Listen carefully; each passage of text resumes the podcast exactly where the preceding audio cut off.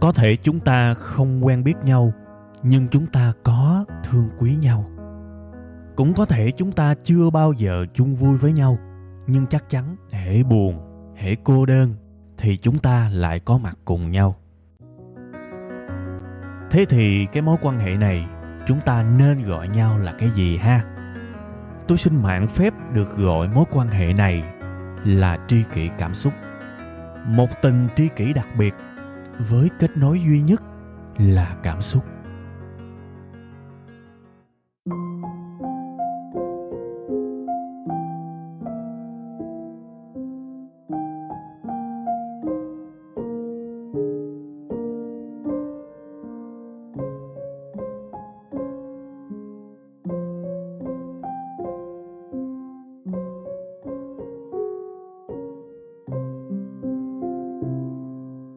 Rồi, xin à, mến chào tất cả quý vị và các bạn. Chào mừng tất cả quý vị, bà con, cô bác đã quay trở lại với chương trình Tri Kỳ Cảm Xúc. Và chương trình của chúng ta như mọi khi được giới thiệu một cách rất quen thuộc, đó là sẽ được phát sóng vào 7 giờ sáng thứ hai tại trang web là tri kỳ cảm xúc.com các bạn nha. Ngoài ra thì à, vào 7 giờ tối thứ ba trên kênh YouTube của Web 5 ngày thì các bạn sẽ được lắng nghe một cái phiên bản video có dựng hình các bạn ha và có phụ đề để chúng ta có thể nghe và xem podcast theo một cái hình thức mới lạ hơn, đầy đủ hơn về mặt giác quan ha. Đầu tuần thì à, tôi cũng muốn chúc tất cả quý vị và các bạn một tuần mới thật nhiều niềm vui, thật ít những niềm không vui, thật nhiều sự khỏe mạnh và tốt hơn hết là không có sự không khỏe mạnh thật nhiều những thành tựu, những ước muốn, những khát khao, và càng ít càng tốt, những điều ngược lại. Tôi nhấn mạnh ngay từ đầu rằng cái chữ niềm vui á, tại vì cái bài này tôi lại sẽ nói một lần nữa về chủ đề niềm vui và những thứ liên quan. Thực chất là tôi cũng không định làm cái chủ đề này thường xuyên đến vậy. Các bạn nghe tri kỳ cảm xúc vài tuần gần đây á, thì đã có xuất hiện một ít tập về niềm vui rồi mà. Thậm chí là trong một tập rất gần, tôi đã chúc các bạn thật nhiều niềm vui vì hôm nay chúng ta nói về niềm vui. Thì bây giờ nếu mà dứt thêm một tập nữa về niềm vui thì nó hơi nhiều, nhưng mà thực sự tôi đã dứt thêm một tập về niềm vui nữa rồi. Tại vì cái kênh này nó giống như là một cái tổng đài cảm xúc với khán thính giả vậy các bạn. Và không biết là như thế nào chứ đột nhiên có những tuần cái khối lượng comment, khối lượng thư từ, khối lượng những cái thông tin mà gửi cho tôi về một cái vấn đề gì đó tự nhiên nó nhiều một cách kỳ lạ so với những tuần khác. Và thế là khi mà tôi tiếp nhận những cái kiểu cảm xúc như vậy, những câu hỏi như vậy, từ tôi là con người mà nên tự nhiên tôi sẽ suy nghĩ thật nhiều về cái vấn đề đó. Và một khi suy nghĩ thật nhiều về vấn đề đó thì các bạn hiểu rồi đó sẽ luôn có một chương trình nương theo cái cảm xúc đó. Dù cho trước đó tôi chẳng có lên kế hoạch, chẳng có plan cái con khỉ gì hết, tự nhiên làm thôi. Thế thì cái chủ đề bữa nay nó cũng y như vậy. Nó nói về cái tình trạng mà chúng ta đi làm mà không có vui, và chúng ta đi học cũng không có vui. Và tôi nghĩ là chắc sẽ nhiều người tương đối đồng cảm với cái việc này. Nếu mà bây giờ có một cái hội trường, có một cái sân vận động đi cho nó đông, tôi đứng giữa sân vận động và tôi nói là ai cảm thấy đi làm mà không vui á, giơ tay lên, giơ một tay thôi thì tôi đảm bảo các bạn chắc là hầu hết cái sân giơ tay thiệt quá. Nhưng mà nếu mà tôi bảo thêm một cái nữa là ai đi làm mà cảm thấy rất là không vui, chẳng muốn đi làm chút nào. Và bạn hãy giơ hai tay lên đi, thì tôi nghĩ là chắc nguyên cái sân vận động là toàn bộ là hai tay. Và chắc thậm chí là người ta đứng lên để người ta thể hiện là trời ơi, tôi chán đi làm, đi học. Wow! Đúng không? Chắc nhiều người trong các bạn sẽ như thế không phải tất cả nhưng mà tôi tin nhiều người sẽ như thế. Tại vì những cái tín hiệu tôi nhận được từ các bạn nó rất nhiều. Những cái sự than thở đi làm không vui đi học không vui nhiều lắm. Và ai cũng muốn tôi trả lời cái câu hỏi là làm sao để đi làm vui đây? Làm sao để đi học vui đây? Làm sao để dừng lại cái tình trạng mất niềm vui trong làm việc và học tập? À, thì bữa nay chúng ta sẽ bàn về cái điều này. Đương nhiên trước khi bàn, tôi cũng nói rất rõ luôn cho các bạn nghe là cái bài này không phải là một cái bài giảng. Đây không phải là một bài giảng, đây chỉ đơn giản là một cái bàn, một cái ghế và có một con người đang ngồi ở đó trước một cái micro và tâm sự về những kinh nghiệm, về những trải nghiệm, về những cảm nhận của người đó về cái vấn đề đang được bàn tới. Vậy thôi, đây không phải là một kiến thức và tôi có một cái cảm giác là có rất nhiều những suy nghĩ, những tư tưởng của tôi á, nó không hề chết đi kể từ khi tôi thu. Mà tôi luôn muốn nó sẽ được cải thiện, nó sẽ được phát triển, nó sẽ được thay đổi theo hướng lành mạnh hơn, phù hợp hơn qua thời gian. Và tôi lúc nào tôi cũng thích một cái viễn cảnh là ngày này, năm này mình nói cái điều này. Và một năm sau mình nói khác một xíu. Nó giữ là cái xương sống nhưng nó tốt hơn rất nhiều cho một cái phiên bản nâng cấp của một cái tư tưởng. Tôi thích điều đó hơn là tạo ra một cái kinh nghiệm chết một kiến thức chết nào đó. Và nó vĩnh viễn nó phải là luôn như thế thì tôi không muốn. Nên thành ra tôi cũng nói trước luôn với các bạn tất cả những gì mà tôi nói với các bạn, bây giờ là những điều mà tôi tôn trọng, tôi yêu thương, tôi quý giá ở thời điểm hiện tại thôi. Và tôi rất tin nó nha. Nó giúp tôi hàng ngày trong cái việc chống chọi lại cái chuyện mình chán làm hay là chán học. Vì tôi cũng có mà. Và tôi nghĩ là điều này bây giờ đang hiệu quả. Và tôi sẽ móc hết gan ruột của hiện tại ra tôi chỉ các bạn. Nhưng hãy nhớ, tôi hoàn toàn có thể thay đổi nhiều hơn nữa trong tương lai nha và tôi cũng muốn các bạn thay đổi nhiều hơn nữa trong tương lai vì chúng ta sống cho sự phát triển. Ha tôi dặn điều này tại vì có rất nhiều người họ không hiểu được cái tư tưởng của tôi á. Họ nghe tập 1, họ nghe tập 2 sau đó họ quay trở lại họ nhìn thấy sự mâu thuẫn. Và trong rất nhiều lần như vậy tôi phải mất thời gian để tôi chỉ ra à bạn ơi đây là cái xương sống và cái kia là cái sự phát triển. Cái xương sống nó vẫn như vậy nhưng sự phát triển qua thời gian qua thời gian nó tăng lên. Nhưng mà thực sự với nhiều cái sự bắt bẻ như thế thì làm sao chúng ta có thời gian mà mãi mà giải thích được? Nên tôi nghĩ là tôi cũng nên cần đưa vào một tập có nói cái ý này để tất cả chúng ta cùng hiểu và cùng phát triển. Vì không ai có thể và cũng chẳng ai muốn đứng im dậm chân tại chỗ suốt một thời gian dài được nha. Ok, bây giờ mình sẽ đi sâu hơn về cái chủ đề làm sao để dừng lại cái việc chán làm. Đi làm không có vui và đi học không có vui. Thế thì bây giờ mình phải phân tích chút xíu nguyên nhân đi ha. Tại sao lại xảy ra cái tình trạng đi làm không vui và đi học không vui? Tôi nghĩ là ở đây nó có hai nguyên nhân chính thôi. Một là chúng ta không đạt được cái kết quả như ý thì chúng ta thất vọng, đúng không? Và hai, sau khi chúng ta đạt được rồi, thì chúng ta lại thấy chán. Chúng ta không thấy được một cái điều gì hứng thú thêm nữa để chúng ta tiếp tục vui. À cái này rất căng nha. Và tôi nói ra một cái điều này có thể nhiều người sẽ hết hồn, tại vì chưa đạt được thành tựu. Nôm na hiểu là chưa thành công, thậm chí là thất bại. Khi làm một cái điều gì đó thì chúng ta không vui, thì đúng rồi nhưng mà thậm chí chúng ta thành công rồi, chúng ta vẫn không vui. Chu cha căng nha. Bây giờ thành công cũng không vui mà thất bại cũng không vui, làm sao vui đây? Đấy, nhưng mà các bạn có thừa nhận với tôi á, là cái điều tôi vừa nói là hợp lý không? Phần lớn các bạn nha, bây giờ mình lấy cái cái nguyên nhân đầu tiên ra mình mổ xẻ trước. Phần lớn chúng ta đi làm không vui tại vì chúng ta không đạt được cái mục tiêu mà mình muốn. Bạn đi làm mãi mấy năm mà lương bạn cũng như thế. Và rõ ràng mục tiêu của bạn là được lên lương, thì tự nhiên bạn sẽ không còn vui khi đi làm nữa nó sẽ có việc đó đó, và những bạn đi làm trên 5 năm chắc là sẽ trải nghiệm được cảm giác đó. Chẳng có một cái sự phát triển nào hết, chẳng có một cái điều mình mong muốn đạt được, thì mình sẽ không vui khi đi làm nữa. Vì mình đâu có đi lên, mình cứ đi ngang hoài hoặc là có những người tự khởi nghiệp, tự làm những cái project, những cái dự án của cá nhân mình. Làm lần một thất bại, lần hai thất bại, lần ba thất bại. Bây giờ làm lại lần thứ tư, tự nhiên sẽ cảm thấy là không còn vui nữa. Vì chưa làm, mình cũng đã có cảm giác là nó sẽ thất bại rồi. Những ông làm kinh doanh sẽ hiểu đôi khi không cần tới lần thứ tư đâu. Lần đầu tiên, ví dụ bạn mở một cái quán cà phê ra, bạn mở một cái quán cà phê ra, bạn rất kỳ vọng thành công, nhưng nó không may chẳng hạn, nó thất bại. Thế bây giờ bạn chỉ cần mở lại lần thứ hai thôi là bạn đã cảm thấy mất đi rất nhiều cái cái sự vui vẻ rồi. Vì trong đầu của bạn rất có thể ám ảnh cái sự thất bại nó còn đó, đúng không? Cái điều này nó cũng xảy ra kể cả trong tình yêu các bạn. Cho phép tôi nói ra ngoài chút xíu nhưng mà nó cũng xảy ra. Một người đã từng đổ vỡ trong tình yêu khoảng từ hai lần thôi là họ không còn thấy vui với tình yêu nữa và cái cơ chế này nó xảy ra rất nhiều. Thì bây giờ chung quy lại, chúng ta không vui khi làm cái việc đó nữa, đúng không? Chỉ đơn giản là chúng ta chưa đạt được thành tựu. Làm sao để vượt qua được cái trạng thái này thì chút xíu nữa tôi nói. Theo kinh nghiệm của tôi tôi sẽ nói. Bây giờ thì chúng ta cần hiểu hai cái lý do rất lớn. Mấy ông đi học cũng thế thôi. Mấy ông rất muốn được 10 điểm. Mấy ông rất muốn được 9 điểm rưỡi. Mấy ông rất muốn được cả nhà nhìn cái học bạ, nhìn cái ờ, phiếu ờ, liên lạc. Nở mày nở mặt. Mấy ông rất muốn là cha mẹ đi họp phụ huynh chẳng hạn trời ơi, bạn nguyễn văn a, bạn trần văn tèo, bạn lê văn tý, rất giỏi. Nè, nhìn điểm nào quý phụ huynh ơi, vỗ tay. Trời ơi, mấy bạn rất muốn cái viễn cảnh đó. Nhưng, kết quả các bạn đạt được là 6.3 5.7 7.2 7.9 thí dụ như vậy. Là các bạn sẽ không còn thấy vui nữa. Vì sự cố gắng của mình hình như là không được đền đáp bằng một cái kết quả xứng đáng. Cái người ca sĩ cũng như vậy, có những người đi hát 3 năm và không nổi tiếng. Họ cảm thấy không vui khi đi hát nữa rất rất nhiều những ví dụ trong cuộc sống này. Nó minh họa cho cái việc chúng ta không còn vui khi đi làm nữa vì chúng ta chẳng thấy được một cái đường phát triển nào một cái đường thành công nào một cái kỳ vọng mong muốn cũng không có. Cái người mà đi làm uh, nhân viên á các bạn mà cái người dễ chán nhất á theo tôi thấy nha những người thời gian đầu rất muốn phát triển nhưng không phát triển được. Và mình thấy là má ơi cái chỗ này không hề có tương lai luôn á.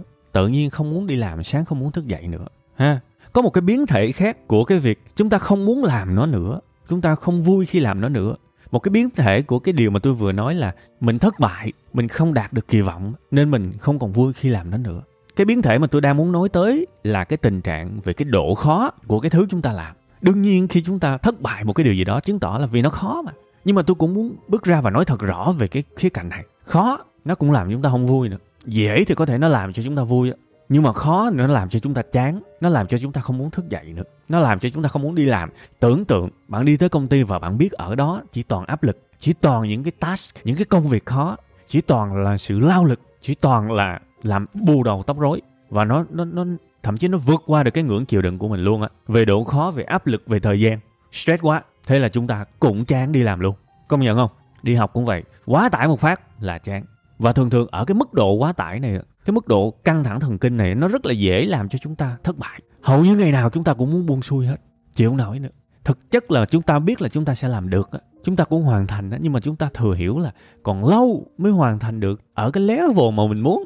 Chúng ta gồng mấy thì nó cũng chỉ là trung bình khá trở lên thôi và nếu mà được xuất sắc thì được một hai lần thôi, chứ mà về lâu về dài cũng không có đu nổi và rồi chúng ta cũng ngã vào thất bại hay là sự tầm thường, sự bình thường. Và khi chúng ta thấy mình ngã vào cái sự thất bại tầm thường đó, chúng ta lại cảm giác là ô sao mình không làm được như kỳ vọng mình muốn? Hay nói là quay trở lại cái việc mà kỳ vọng không đạt được. Và không còn vui gì nữa với công việc đó. Công nhận không? Đấy, đó là phân tích đầu tiên ha. Mình phải thấy rõ. Một, không đạt kỳ vọng. Về kết quả, về con người mình. Và trong đó mở ngoặt có cái độ khó nữa. Nó làm mình không đạt kỳ vọng, thì mình sẽ không còn vui khi làm công việc đó nữa đúng không? Đó là nguyên do đầu tiên. Ha, mình phải hiểu nguyên nhân mình mới giải quyết được các bạn. Bây giờ mình qua tới cái nguyên do thứ hai. Đó là khi mà làm được rồi thì vẫn chán. Và tôi nói thật các bạn luôn á, bản thân tôi cũng đã từng trải qua cái cảm giác này. Cái ngày mà tôi đạt được một triệu sub, thực sự là tôi có vui vài ngày. Nhưng mà sau đó tôi cảm thấy vô cùng trống rỗng các bạn. Tôi chẳng biết phải làm gì thêm. Và tôi thấy cái cảm giác đó nó còn buồn hơn là cái cảm giác khi mà tôi có 10.000 người theo dõi hay là 90.000 người theo dõi. Tôi bây giờ tôi nhìn lại tôi thấy cái khoảng thời gian mà phấn khích nhất của tôi đó là cái khoảng thời gian mà khi mà tôi có khoảng 70 hay là 80 ngàn người theo dõi đầu tiên á. Và trong đầu của tôi lúc đó là cái nút bạc và tôi đã thực sự rất chăm chỉ, rất quyết tâm, rất cố gắng để đạt được. Nó có cái sự phấn khích kỳ lạ luôn các bạn. Mặc dù bây giờ là tôi đã vượt rất xa những cái số liệu, những cái thành quả, những cái thành công so với thời đó. Nhưng mà cảm xúc thì nó không còn bằng được như vậy nữa. Vì lúc đó mình rất quyết tâm và mình biết là à mình cố gắng vì cái gì. À bây giờ mình được 80 ngàn sắp rồi mình ráng miếng nữa thôi là mình được trăm ngàn sắp. À là thấy có mục đích, có mục tiêu. Và mình biết sau đó là gì, đúng không? Nên mình cố gắng. Sau khi mình đạt xong nút bạc thì cũng có một thời gian cũng hơi chán chán. Nhưng mà mình nghĩ mình có một cái mục tiêu. Ở Việt Nam này chưa có một kênh giáo dục nào đạt được nút vàng. Chưa có, không hề có. Cái thời điểm mà tôi suy nghĩ lúc đó nha, còn bây giờ thì nhiều rồi. Nhưng mà lúc đó tôi suy nghĩ chưa từng ai làm được. Thực chất là có một số kênh họ tiệm cận, chứ chưa có nút vàng lúc đó thế là tôi lại nhìn thấy một cái mục tiêu. Nhìn thấy một cái mục tiêu.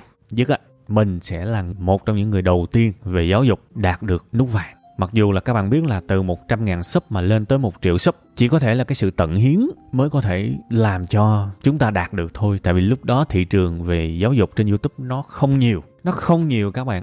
Bây giờ thì tôi nói thật các bạn các bạn đi đúng hướng. Các bạn được nút vàng, nút bạc rất dễ. Tại vì thị trường này đã được giáo dục xong rồi và cái nhu cầu lên YouTube để học nó đã xuất hiện nhiều rồi. Đương nhiên cạnh tranh nhiều hơn nhưng ai mà làm bài bản thì phát triển cũng nhanh hơn là chắc chắn. Nhưng ngày xưa thị trường nó bé tẹo à. Và bản thân tôi vừa sản xuất nội dung nhưng cũng vừa phải tự tạo ra cái thị trường cho riêng mình luôn. Chứ không có thị trường sẵn để làm. Nên nó đi nó rất chậm. Nó rất nhiều việc về marketing. Nhưng mà mình tận hiến, mình rất cố gắng, mình rất nỗ lực thì mình đạt được. Đương nhiên là nó sẽ không vui bằng khi được nút bạc nhưng mà tương đối cũng cũng vui vui. Nhưng mà sau đó là bắt đầu dính tới cái chuyện mà chán. Vì thực chất là tôi không biết tôi phải làm gì nữa. Để cái nút kim cương rồi nó tới 10 triệu sub là mà tôi không tin là mình làm được. Sorry khi mà tôi tự xin lỗi bản thân mình luôn á. Khi mà người ta hay nói là bạn tin thì bạn sẽ làm được. Nhưng mà thực chất á, tôi không tin là tôi đạt được cái nút kim cương là 10 triệu sub đâu. Và tôi cũng không có cảm thấy nó quá hấp dẫn để mà tôi tận hiến thêm lần nữa. Bạn hiểu không? Và thế là tôi cũng rơi vào một cái cuộc khủng hoảng mini, một cuộc khủng hoảng bé bé về cái việc là tôi bắt đầu chán cái công việc làm clip. Vì tôi không biết để làm gì, mục đích sau đó sẽ là gì, đại khái như vậy. Thật buồn cười nhưng mà sau khi mà thành công vài ngày thôi, thì mình lại đối mặt ngay với cái sự trống rỗng và hụt hẫng. Và nếu các bạn tinh ý, các bạn nghe rất nhiều những cái video clip, những cái nội dung của tôi á, thì các bạn sẽ thấy cái tinh thần, cái hình ảnh, hình tượng minh họa bạn cô đơn bạn hụt hẫng khi bạn vừa lên tới đỉnh cao. Nó đã được mang tới trong rất nhiều những video và audio của tôi. Thì đương nhiên cái hình tượng đó nó có một cái lý do tại vì nó là cảm xúc thật của tôi. Vài tuần khi mà tôi đạt được cái thứ mà tôi muốn. Thế thì đó cũng là một cái dạng khủng hoảng tương đối khó chịu. Cái việc đó không chỉ xảy ra với tôi mà nó xảy ra với tương đối nhiều người. Tôi có những người bạn mà mục tiêu của họ là kiếm được một cái số tiền mà họ mong muốn.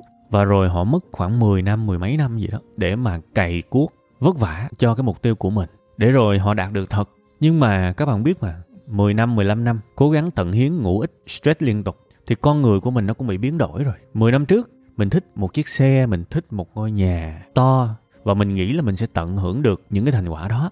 Đúng, điều đó đúng với điều kiện mình của 10 năm sau phải giữ nguyên cái tinh thần của 10 năm trước. Nhưng không được. Sau 10 năm, sau 15 năm sau, một con người cố gắng kiệt quệ luôn trong ngần ấy thời gian thì cái não của anh ta đã bắt đầu có sự thay đổi. Cái kỳ vọng về niềm vui cuộc sống đã bắt đầu thay đổi. Và tôi nói cho các bạn hiểu là khi mà người ta đạt được cái điều người ta cố gắng người ta chợt nhận ra là tiền bây giờ nó không làm mình hạnh phúc được giống như mình đã từng thèm nó 10 hay là 15 năm trước. Chuyện này sẽ ít người hiểu trừ khi bạn thành công. Nhưng mà tôi chỉ đang kể là một cái câu chuyện có thật thôi. 15 năm trước một chiếc BMW, một chiếc mẹt một chiếc Porsche nó là đẳng cấp nó là mơ ước nó là sự thèm khát. Và khi mà một cái người mà chưa có những cái chiếc xe đó đó, họ sẽ tưởng tượng thôi và họ cũng đã thấy là ngồi trên chiếc xe đó nó tuyệt vời như thế nào. Hình ảnh của chiếc BMW với người chưa có nó, cái người thèm khát nó rất là đẹp. Nhưng mà các bạn biết là cái cảm giác khi mà có nó 10 năm hay là 15 năm sau thì nó chỉ là một chiếc xe hơi thôi. Nó chỉ là một phương tiện thôi. Và nhiều người tôi biết sau này trừ khi họ có địa vị và họ cần phải ngoại giao thật nhiều thì họ sẽ có tài xế riêng, coi như một cái công việc để giữ cái đẳng cấp của mình. Hoặc là một số người khác thì họ có sở thích lái xe thì không nói. Nhưng mà cũng tương đối nhiều người mà tôi biết á, cái ngày mà họ mua được chiếc xe tương đối là luxury tương đối ngon ngon rồi đó, cái họ nhận ra là họ lại thích đi grab, họ lại thích đi taxi hơn. Vì taxi cho họ sự tự do thật nhiều và các bạn biết là có những con đường, có những con hẻm ở Sài Gòn hay Hà Nội không có chỗ để đổ xe và kiếm cái bãi, cực lắm. Và đi đi grab car đó, đi taxi là chân ái luôn. Cái đó là cái câu mà tôi tôi được nghe thừa nhận với những người bạn của tôi. Các bạn thấy ghê không? Nói như thế thì các bạn hiểu là rất nhiều thứ chúng ta đã thèm khát. Sau khi chúng ta đạt được thì nó không còn hấp dẫn nữa. Nó hoàn toàn không có một cái sự hấp dẫn gì nữa. Và các bạn có hình dung với những người như thế họ luôn mất ngủ với cái việc mình làm cái gì nữa bây giờ? Mình làm cái gì nữa bây giờ? Đúng không? Muốn cái đó có rồi, và có rồi thì cũng khổ. Có thể những người mà đang thiếu thốn, họ sẽ không hiểu được cái điều này. Nhưng mà tôi nói thiệt các bạn, ở trên đời này, một trong những cái nỗi sợ, đáng sợ nhất chưa chắc là nghèo, mà là sợ ngày mai không biết mình còn giá trị gì không? Không biết là mình còn tồn tại trên đời này để làm cái gì? Không biết cái vị trí trên đời của mình để làm gì? Và khi mình nhận ra mình không còn muốn, không còn thiết tha cái gì trên đời này nữa, cái đó mới là cái điều đáng sợ. Và rất nhiều người có vẻ ngoài thành công, lại trải qua cái điều đó, quá buồn cười anh thành công anh cũng khổ, vì anh không biết tiếp theo sẽ là gì. Nhưng mà anh không thành công anh cũng khổ, tại vì cái thứ anh muốn, anh không với tới được. Và vì anh không với tới được, nên anh cảm thấy thất vọng về chính mình và thất vọng về kết quả. Ha, đó là hai cái nguyên do mà tôi hy vọng là tất cả chúng ta sẽ hiểu được thật sâu sắc. Tôi nói rồi mà cái bài này không phải là bài giảng, đây là bài tâm sự thôi.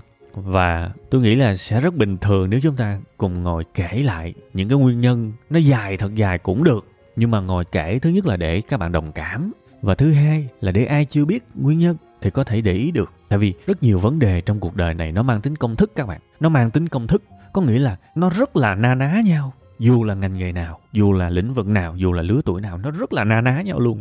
Và đôi khi ờ, ngồi kể chơi chơi vậy và ai đó nhận ra được mình bị cái đó thì cũng là một sự thành công.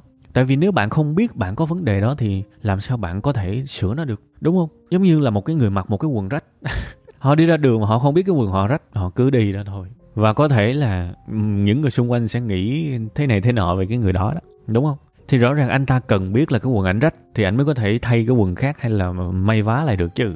Nên các bạn đôi khi có nhiều người thèm hay là quá khắc khe và lúc nào cũng muốn một giải pháp. Nhưng tôi nói thiệt các bạn á, giải pháp nó quan trọng đấy, nhưng mà nó tới sau nguyên nhân và nó không bao giờ quan trọng bằng cái nguyên nhân đâu thiệt cái gì có trước cái đó quan trọng hơn ít nhất là trong cái hoàn cảnh này. Bạn có thể bảo là may cái quần lại là đỉnh cao, nhưng mà sao mà may được nếu mà anh kia anh không biết là cái quần anh rách? Bạn đồng ý không? Ha, nên là tôi rất là tâm huyết với cái đoạn đầu về cái nguyên nhân.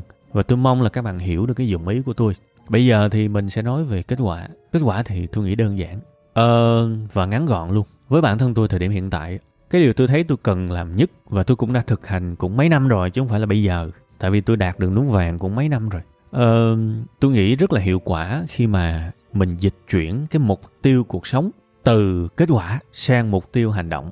Tức là tôi không còn mơ tới kết quả nữa mà tôi mơ tới một cái hành động lý tưởng. Và khi mà tôi đặt mục tiêu dựa trên hành động lý tưởng á, thì tôi thấy là hàng ngày á, mình bắt đầu vui trở lại với những gì mình làm. Tôi lấy một cái ví dụ đại đa số chúng ta đều mơ là mình sẽ được sáu muối đúng không? Thì các bạn sẽ rất dễ thất vọng với hai cái nguyên nhân mà tôi vừa kể ra một là bạn tập hoài mà nó không lên sáu muối bạn sẽ cảm thấy không còn vui khi tập nữa. Vì có thấy kết quả đâu. Nhưng mà giả sử bạn tập được 6 muối chẳng hạn thì 6 muối xong rồi thì điều gì tiếp theo? À tôi đạt được thứ tôi muốn rồi. Còn gì nữa? Rất có thể bạn sẽ rơi vào khủng hoảng bắt, bắt đầu bằng ăn uống đồ trở lại. Rồi bắt đầu nó mập lù ra. Nhưng mà lần đầu tập thì có thể tập được nha lần thứ hai tập là coi chừng khó đấy. Cái gì mà bỏ một thời gian rồi bắt đầu nó bị ì khó mà ăn. thế thì đặt những cái mục tiêu mà dựa trên kết quả như vậy, tôi cho là không bền vững. Và sẽ thật là hay nếu chúng ta đặt những cái mục tiêu dựa trên hành động. Có nghĩa là chúng ta làm được cái hành động đó hoàn thành là chúng ta sẽ nhú ra được một cái niềm vui. Và như vậy là đủ. Ví dụ, hàng ngày hoặc bữa nay đặt mục tiêu, mình sẽ tập được hoàn thiện năm bài tập của cái set tập đó. Mình ý thức được là nó khó nha. Mình ý thức được là nó cực nha. Và mình chỉ đặt mục tiêu là tôi sẽ làm xong cái này thôi. Và tôi không cần biết cái gì thêm nữa thế thì mình tới phòng tập, mình ý thức được à sẽ cực, sẽ đau, sẽ khó, sẽ vất vả, sẽ thở như trâu, như bò. Nhưng một khi tập xong rồi, tự nhiên mình vô cái phòng xông hơi hay là mình vô cái phòng thay đồ á, tự nhiên trong người mình nó có cái sự khoan khoái. Hôm nay mình đã làm được một cái công việc mà mình muốn mình làm. Lúc đó là cái lúc mà mình tiếp được cái năng lượng sống cho mình. Kể cả cái bụng của mình còn to lắm, chưa có đẹp, chưa có xấu muối. Không sao, làm xong cái hành động đó là vui cảm giác chiến thắng chính mình. Lâu dần nó trở thành một cái cơn nghiện tích cực luôn các bạn. Và bạn sẽ luôn sẵn sàng với những cái nỗi đau tự nguyện qua cái việc luyện tập, thực sự. Bây giờ, qua cái ví dụ giống như là bạn học tiếng anh chẳng hạn, cứ cho là học ờ, để lấy điểm đi. Thì bây giờ nếu bạn đặt mục tiêu là tôi sẽ được 10 điểm, thì thực ra cũng được. Nhưng mà sẽ như thế nào nếu có những ngày mình rung, mình chỉ được 8 điểm hay là đề nó cho không trúng tổ, mình được 6 điểm rưỡi thì mình buồn lắm. Và nếu mà cái việc mà điểm thấp ngoài ý muốn mà nó xảy ra vài lần thì mình không còn vui khi học nữa. Tại vì cái thứ mình muốn không đạt được. Và ngược lại, có những bạn cứ 10 điểm hoài. Cái cái môn nó quá dễ với bạn đó. Cố gắng xíu thôi, kiểu thông minh đó mà. Cố gắng xíu thôi, được 10 điểm thì cái việc mà thành công mà nó thường xuyên như vậy thì sau đó tôi được 10 điểm rồi thì tôi đâu có còn hứng thú với cái 10 điểm tiếp theo, đúng không? Nên thành ra bỏ cái mục tiêu về kết quả đi, đặt mục tiêu về hành động lý tưởng. Bữa nay tôi sẽ giải hết cái bộ đề này. Mấy điểm tôi không quan trọng, mục đích của tôi là tôi giải hết và càng ngày bữa nay tôi giải một cái bài khó vừa vừa, ngày mai tôi giải một cái đề khó hơn nữa và tôi giải xong là tôi thấy thỏa mãn là wow, mình xuyên vải, mình mình nghiêm túc vải ví dụ vậy. Thì mình vui vì mình đã hoàn thành một cái điều gì đó, kể cả là cái điều nhỏ bé, mình sẽ hạnh phúc. Đây là cái mà tôi tự đúc rút được. Tôi làm clip cũng vậy các bạn. Có những ngày mà tôi không còn vui, mà thực ra tôi vừa thừa nhận với các bạn rồi. Có một thời gian vài tuần tôi không còn vui khi làm clip nữa. Và tôi đã buộc bản thân mình là phải thực sự nhanh chóng thích nghi cái điều mà mình đã vừa nghĩ ra. Là không đặt mục tiêu về view, không đặt mục tiêu về sub, không đặt mục tiêu về kết quả nữa. Hãy đặt mục tiêu hành động lý tưởng thế thì tôi chỉ đặt mục tiêu đơn giản thôi. Sáng nay mình buộc phải nghĩ ra một cái chủ đề mà theo mình là có ích cho người khác. Đó thì sáng uống cà phê tôi cứ ngồi tôi ngẫm ngẫm thôi. Là nếu mà tôi ngẫm ra được tôi vui lắm. Tại vì mình đã đạt được cái hành động mà mình muốn à sau khi mà nghĩ ra được cái chủ đề thì mình bảo là um, ví dụ này là thứ hai đi cố gắng phát triển cái kịch bản. Sau đó cho trước thứ tư thì mình có cái kịch bản hoàn chỉnh về um, cái chủ đề mình vừa nghĩ ra đấy thì sẽ có những ngày tôi rất chán các bạn. Nhưng mà tôi cứ ngồi đó, tôi ráng tôi hoàn thiện. Tôi hoàn thiện xong rồi á, cầm cái kịch bản trên tay là tôi vui. Một cái niềm vui chỉ cần làm xong là vui á, chứ không phải là vì đạt được cái danh hiệu này nọ. Bạn hiểu không? Rồi khi mà tôi cầm xong cái kịch bản á, tôi lại nhắn nhủ với bản thân mình từ thứ tư cho tới thứ bảy. Thôi ráng ráng sắp xếp sau đó, ráng thu. Có thể bữa nay buồn, chưa thu được thì không sao. Ráng, bữa sau thu, ví dụ vậy. Thì cái ngày mà tôi thu xong rồi á, tôi lại vui cái ngày mà tôi tắt cái micro, tôi lại vui. Đó, kiểu vậy các bạn. Các bạn thấy không? Một tuần chỉ một clip thôi, tôi vui được ba lần. Và tôi vui vì tôi làm xong thôi. Ờ, sau đó up lên, xin lỗi các bạn. Một view tôi cũng chả buồn, tại vì hầu như mọi thành công mà tôi muốn ở trên youtube là tôi có hết rồi. Và tất cả những gì tôi đạt được bây giờ là quá sức gấp mấy lần so với ước mơ của tôi.